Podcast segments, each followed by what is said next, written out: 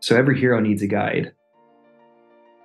We all have to have a person in our life that is capable of not just pointing out our blind spots and revealing pain to us, but helping us reconcile that pain.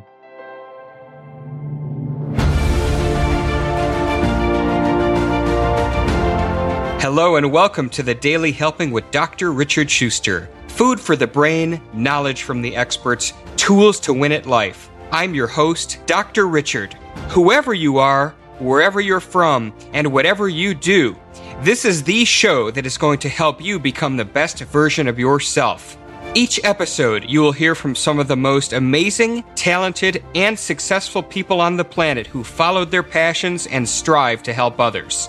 Join our movement to get a million people each day to commit acts of kindness for others. Together, we're going to make the world a better place. Are you ready? Because it's time for your daily helping. Thanks for tuning into this episode of the Daily Helping Podcast. I'm your host, Dr. Richard, and we have an awesome and inspiring guest to share with you today. His name is Jake Kauffman.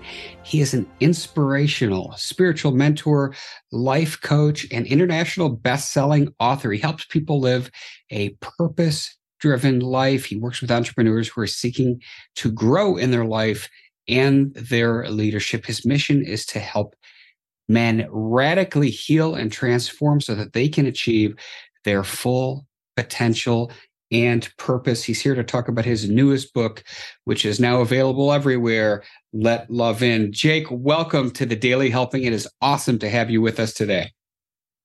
Dr. Richard, thank you so much for having me. It's awesome to be here. Hey, I'm really glad that you are. I'm excited to dig into your your book uh, I just want to get right into it. Let's let's jump into Jake Kauffman Time Machine and uh, tell us kind of the origins of your your superhero story here.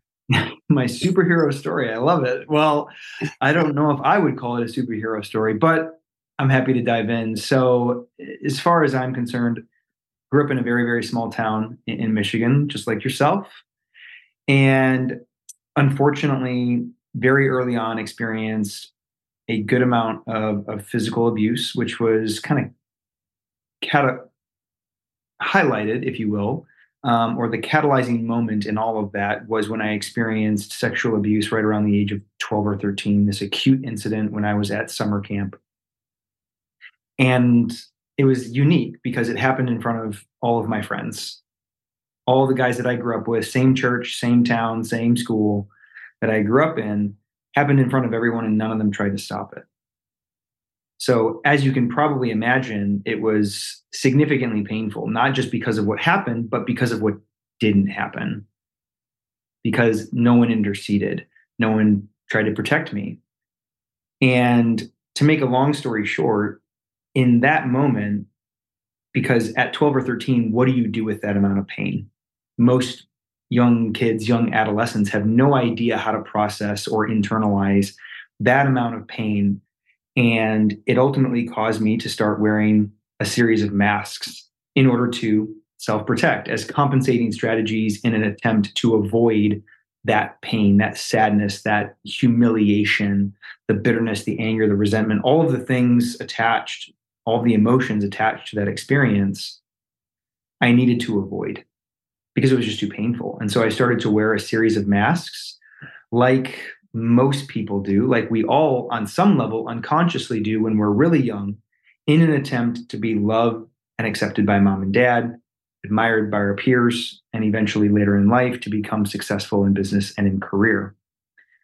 So, what I did was I resorted to acting as if, acting as if I had it all together, I was fine. I was successful. So I became a three sport athlete in high school, excelled in academics, not just through high school, but also in through college, and eventually went on to create a very successful corporate career. Um, started a healthcare startup in uh, early 2000s with a couple of other guys. That company is now over 400 people and is one of the largest um, healthcare technology SaaS companies in the entire country. And yet, all of that was an adaptation or an overcompensation to avoid dealing with my pain. So I became this hyper vigilant doer that was very focused on success, work, achievement, accolades, image, status, reputation in an attempt to outrun my pain. So, no matter what level of success I found myself at, on some deep internal level, I was incredibly unhappy, unfulfilled, and anxious. And it wasn't until I started noticing the patterns that I was creating in my life, sabotaging my success, unconsciously pushing away love and intimacy in romantic relationship, and also doing this with my friends and, and family members, I would only let people in so much to a certain degree before that amount of love, connection, or intimacy exceeded what is referred to as my window of tolerance, what felt safe to me. So, of course, I had to push it away at that point. And it wasn't until I was like, oh, wow, I'm starting to, I'm doing this. This is a pattern. And I didn't have language for it at the time, but what I would tell my clients now is the pattern always reveals the problem. And so it forced me to take a deeper look and do some interpersonal work. You know, there's a few things that are that are interesting here. And, and before I even get into it, I want to honor you for being vulnerable and sharing this, much less writing a book about it. I've often posited that the type of people who achieve fanatically for the sake of achievement, not because they're passionate about something they're that's their mission in life but because they just have to move it's almost like a going on a checklist like one grand victory to the next i've always felt that those people are wildly overcompensating for something that they really don't want to acknowledge and you, you articulated that uh, so well. I, I am curious you know, was this kind of you, you said that you started seeing these patterns because this went on for many many years. So was this a sort of thing where there was like a, a huge event happened somebody you know uh, the end of a relationship or the loss of a job or was it just kind of needling at you a little bit over time until you started having more and more awareness to this pattern?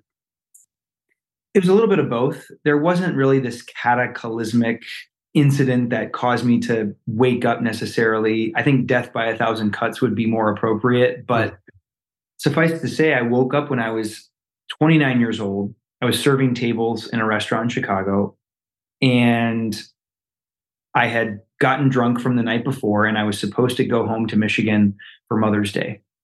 My, my parents lived about an hour away from where I lived in Chicago at the time. And I called to tell my mom that I wasn't going to be coming. And I'll never forget what she said to me at the time. She said, Jake, I don't even know who you are anymore. And it was like that simple statement. She wasn't even that mad at me, but it was that simple statement that that caused me to really take a hard look in the mirror and ask myself, what's going on? Like I'm starting to notice these behavior patterns. What's driving that behavior? Because I'm clearly sabotaging, clearly pushing people away, even though that's not my conscious intention, that's the result. So, what's going on? What's driving these patterns? What's motivating this behavior? Because until I figure that out, and I don't know that I ever articulated this, it was more of this internal knowing that said, this is just going to continue if I don't figure this out. And right around that time, I started meeting with a therapist. And I said, you know, I'm noticing that I am pushing away love and intimacy connection, and I'm really struggling establishing a deeper connection with people, not just again in romantic relationship, friends, family members. It's like, well, what do you think that's about? Was like, I don't know. And so we started talking about events in my childhood. And I told him about this incident in summer camp, but I just kind of skipped over it. And I'll never forget the look on his face that said, Oh, that was that was abuse, wasn't it? And he was like, Yeah because how I dealt with it was by not dealing with it. And a part of that was not acknowledging the event for what it actually was. And so the moment I identified it for what it actually was, then of course I was forced to deal with the pain of it and how I was recycling that pain from the past into the present moment. When all of this, when you were going through therapy and, and you were having these we'll call them awakenings because because really you know the therapist it was pretty clear to, to that guy what was going on. And now all of a sudden you're starting to take ownership of that. Talk us through once you started accepting and confronting that incident at summer camp, you know, what what kind of changes did you start seeing in your life? As you can imagine, it, it happened slowly, however, gradually. But I noticed myself opening up. The more I worked on myself, worked through this pain, healed, the more opportunity, the more financial abundance, the m- better relationships I attracted into my life, and the better my existing relationships got. And so I was like, okay, there's something to this. Like the emotions that I'm just now starting to process from this terrible thing that happened to me 20 years ago now, the more I process through these emotions and feel them, I'm transcending them. And as a result, as a byproduct of that work, I'm starting to experience all of these external benefits, of course, like I mentioned, but all of these internal benefits. I'm now starting to feel much more at peace with with who I am. I'm starting to access a greater level of confidence because I agree with you when you talked about, you know, these hyper vigilant doers that just simply push push push push push and in my experience what's behind that is this unconscious attempt to claim victory over a fundamental lack of self-worth. That's what I was doing because as you can imagine the abuse shattered my confidence mm. and it also shattered my trust in other people which rendered me very incapable of achieving deeper levels of connection, love, and intimacy. And so the more I started to do this work, external benefits and internal benefits just started to happen and occur. And I started to experience a greater level of internal peace, self confidence, and fulfillment.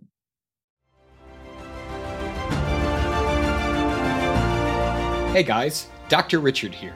For the past seven years, I've been privileged to bring you incredible guests who are changing the world and can help you become the best version of yourself.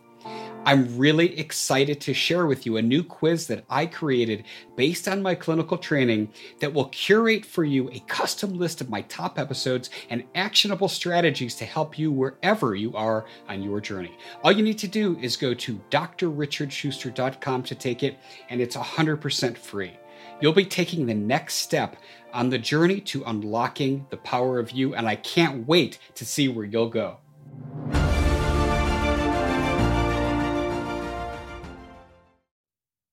So let's talk about let love in. Let's do it. And and I first, it was was there a moment for you when you felt like, man, I've got to tell this story, or I, you know, if I tell it, it's going to help a lot of people why did you decide to actually write this and go public with something that most people yeah. don't want to talk about? Totally. Well, I would say that I think it's Charles Dickens who says that your calling is your curse. It's the thing that you can't not do. And in many ways, this book for me is that. So, a little bit more backstory. After three, four years yeah, I shared about my story on social media for the first time in early 2019. So at that point, I had spent the previous three, four years, lots of healing work, therapy, going to different workshops and seminars, and diving deep into my pain. Early 2019, I said, you know what? I think a lot of people are going to benefit from hearing my story. I had started my coaching business the year prior, and I started to realize there are a lot of people who have gone through some type of acute trauma, abuse, assault. They just haven't told anyone about it. And but in our coaching together, it naturally, eventually came up. So I'm like, I bet that people could really benefit from hearing my story, that it could serve as inspiration to others to go on their own healing journey. And so I shared it on social media and as a result of sharing it on social media, my entire nervous system collapsed. And I suffered from what is clinically referred to as an acute nervous system breakdown. The amount of connection that posting my story on social media created was so overwhelming to my nervous system that I basically had a panic attack on steroids. The amount of input was too much. It was too much, too soon, too fast. Because as you can imagine, now this shameful secret that I've maintained for 20 years that sure some people know about like my therapist and my best friend and my parents but not everyone in my entire world now they all know about it and everyone is messaging me including strangers that I don't even know but that saw my post because it was public and now I'm getting messages and all of these phone calls from people who I know who I don't know friends, family members, coworkers, clients, strangers telling me about their stories, their experiences with abuse, the trauma that they've gone through, telling me how much my story inspired them. And it was just too much, too soon, too fast, and my nervous system collapsed. It couldn't handle it. So I started to journal at the encouragement of my therapist to process what was coming up for me because it essentially revealed this whole other layer of grieving that I didn't even know was there, this whole other level of pain that I didn't even know was there that caused me to fear other people's opinions and judgment. All the masks that I had unconsciously taken on and worn and reinforced for 10, 20 years were ripped away. I could no longer act as if and play this part or this role that allowed me to hide from other people. And so I started to journal and it just came pouring out of me, came flooding out of me. And probably two, four weeks later, I was like, I think this could really help people. What I'm processing, what I'm working through, because I'm also doing it as a coach, as someone who helps people in their own healing. And so four years later, here we are, and we have a book. Four years later, here we are, and we have a book. Some some of the things that you just kind of said in passing and and i know you didn't mean to trivialize i mean you didn't but you know you said therapy and workshops and you know self-healing so i presume the book to some degree has guideposts as to how to it, through your own work and, and journey how to kind of process this. So you know the thing about trauma is very interesting. Some people just presume trauma means somebody's been raped or somebody's you know been shot at or you know a helicopter crash in their backyard. Trauma is relative to the person. And i think that's the biggest misconception about trauma that's out there is that trauma doesn't just mean that a, a grenade was lopped by you and blew up. There's you know trauma trauma is very personal. And so most of us are walking around having some degree of unresolved trauma right? And that sits on a spectrum. You know there's one thing from you know, hearing a car backfire and thinking it's, you know, somebody shooting at you versus you know, being assaulted, right? So there's different degrees of this. But if somebody's listening to this and they're kind of nodding along, yeah, you know, this, I, I think something maybe happened to me or certainly happened to somebody that I know. What are some of the things that they can do right now above and beyond going to seek mental mental health mental health professionals who can help them because that's critical that's a that's a really good question and i i want to start by piggybacking off of what you said because you know in the work that you do or did in the past with your clients uh, gabor mate the psychotherapist is is really starting to lend a lot of beautiful insight to trauma and addiction and what he says is that trauma is much less about what happened and it's much more about how we internalized it in other words, the stories that we made up as a result or the beliefs that we adopted about ourselves, other people as a result. So even if you haven't suffered a, a big T trauma, as they would call abuse, assault, something like that, an attack, that doesn't mean that you aren't carrying around these limiting stories or limiting beliefs that hold you back from achieving your goals in life. Because the only thing that stands in between you and not to be cliche but the only thing that stands between you and the life that you've always wanted is resistance well why is that resistance there? It's because of these these beliefs and these stories that stem from painful experiences even if it wasn't th- this big t trauma. It was more little t trauma emotional trauma. And so i think what people can do is really start to analyze their behavior because your results paint a perfect picture of what you believe about yourself. So if you have a ton of success, like we talked about earlier, you've achieved a lot in life, but you are still internally feeling incredibly empty, unhappy, unfulfilled, anxious. In my experience, 99 times out of 100, that's because you have some level of unresolved pain from the past or unfinished hurt that you're just continuing to carry around. You're doing what I did. You're performing your way around the pain. So no matter how much you achieve, the pain is still there. You're still left to confront that pain at every next level. So I think starting to analyze your behavior, your results, is a very, very important place to start because the pattern always reveals the problem. There's the conscious desire, but then there's the unconscious motivation beneath it. Most people are asking themselves, What do I want? They're not asking, Why do I want it? So, starting to ask yourself that deeper question is going to force you to do a deeper level of self reflection, which is going to reveal different and new answers. I like this. What next? What do we do then? Every hero needs a guide, whether it's a therapist, whether it's a coach, whether it's a spiritual guidance counselor, whatever that is for you. In order for the ego, the number one goal of the ego, and by ego, I mean the false self, the number one goal of the ego is to maintain the status quo.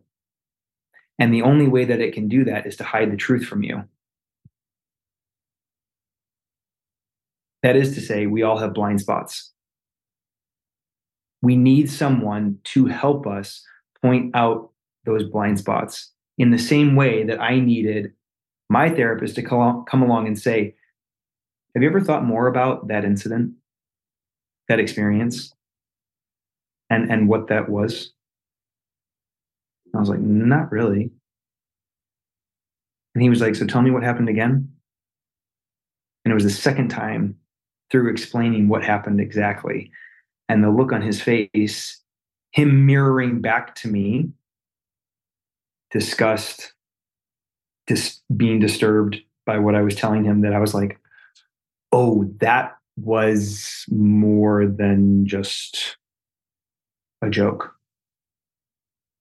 So I needed that person to come alongside me to point out what my ego was trying to hide from me, which was the fact that this was a traumatic experience for you that created this host of limiting beliefs and stories that are you are just continuing to recycle in the present moment because you haven't reconciled the pain that it produced and it's causing you to sabotage in your life. Even though you've created success, on the side, you find yourself pushing away love and intimacy and connection with other people. You find yourself not being fulfilled with the success that you've created. So every hero needs a guide.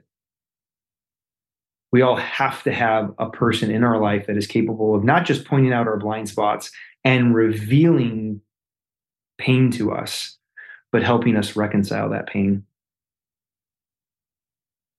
The book is called Let Love In, and we've talked a lot about the introspection, the the guide. Every yep. hero needs a guide. But we haven't talked about letting love in. Right. So let's talk about it. Yeah. Well, like I mentioned earlier on the podcast, we all have a threshold of what we feel safe to receive that isn't just isolated to love, connection, and intimacy. That also includes financial abundance, opportunity. And we see this mm-hmm. play out. We see this play out with lottery winners. If you're familiar with the statistics around lottery winners, over 70% of them go broke after only 18 months because the results, in this case, the money, far surpasses their window of tolerance their threshold of safety. And so, what do they have to do in that moment? They have to self sabotage, which is another way to just say they have to self protect.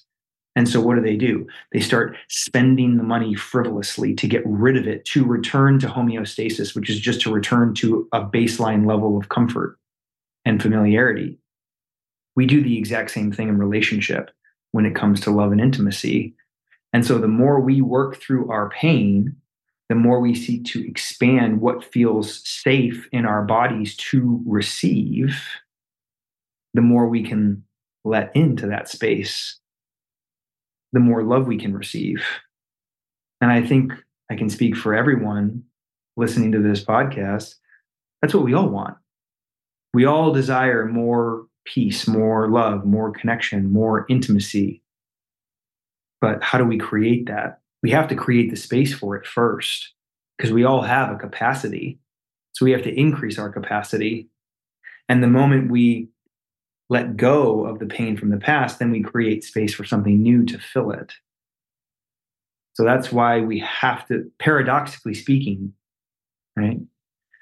I'm a coach and I have people come to me all the time asking me, Jake, how do I make more money or how do I achieve impossible goals?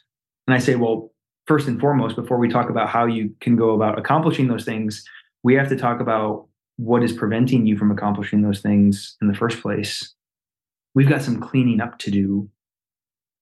Paradoxically, the way forward is the way back, the way up is the way down. That's how it always works.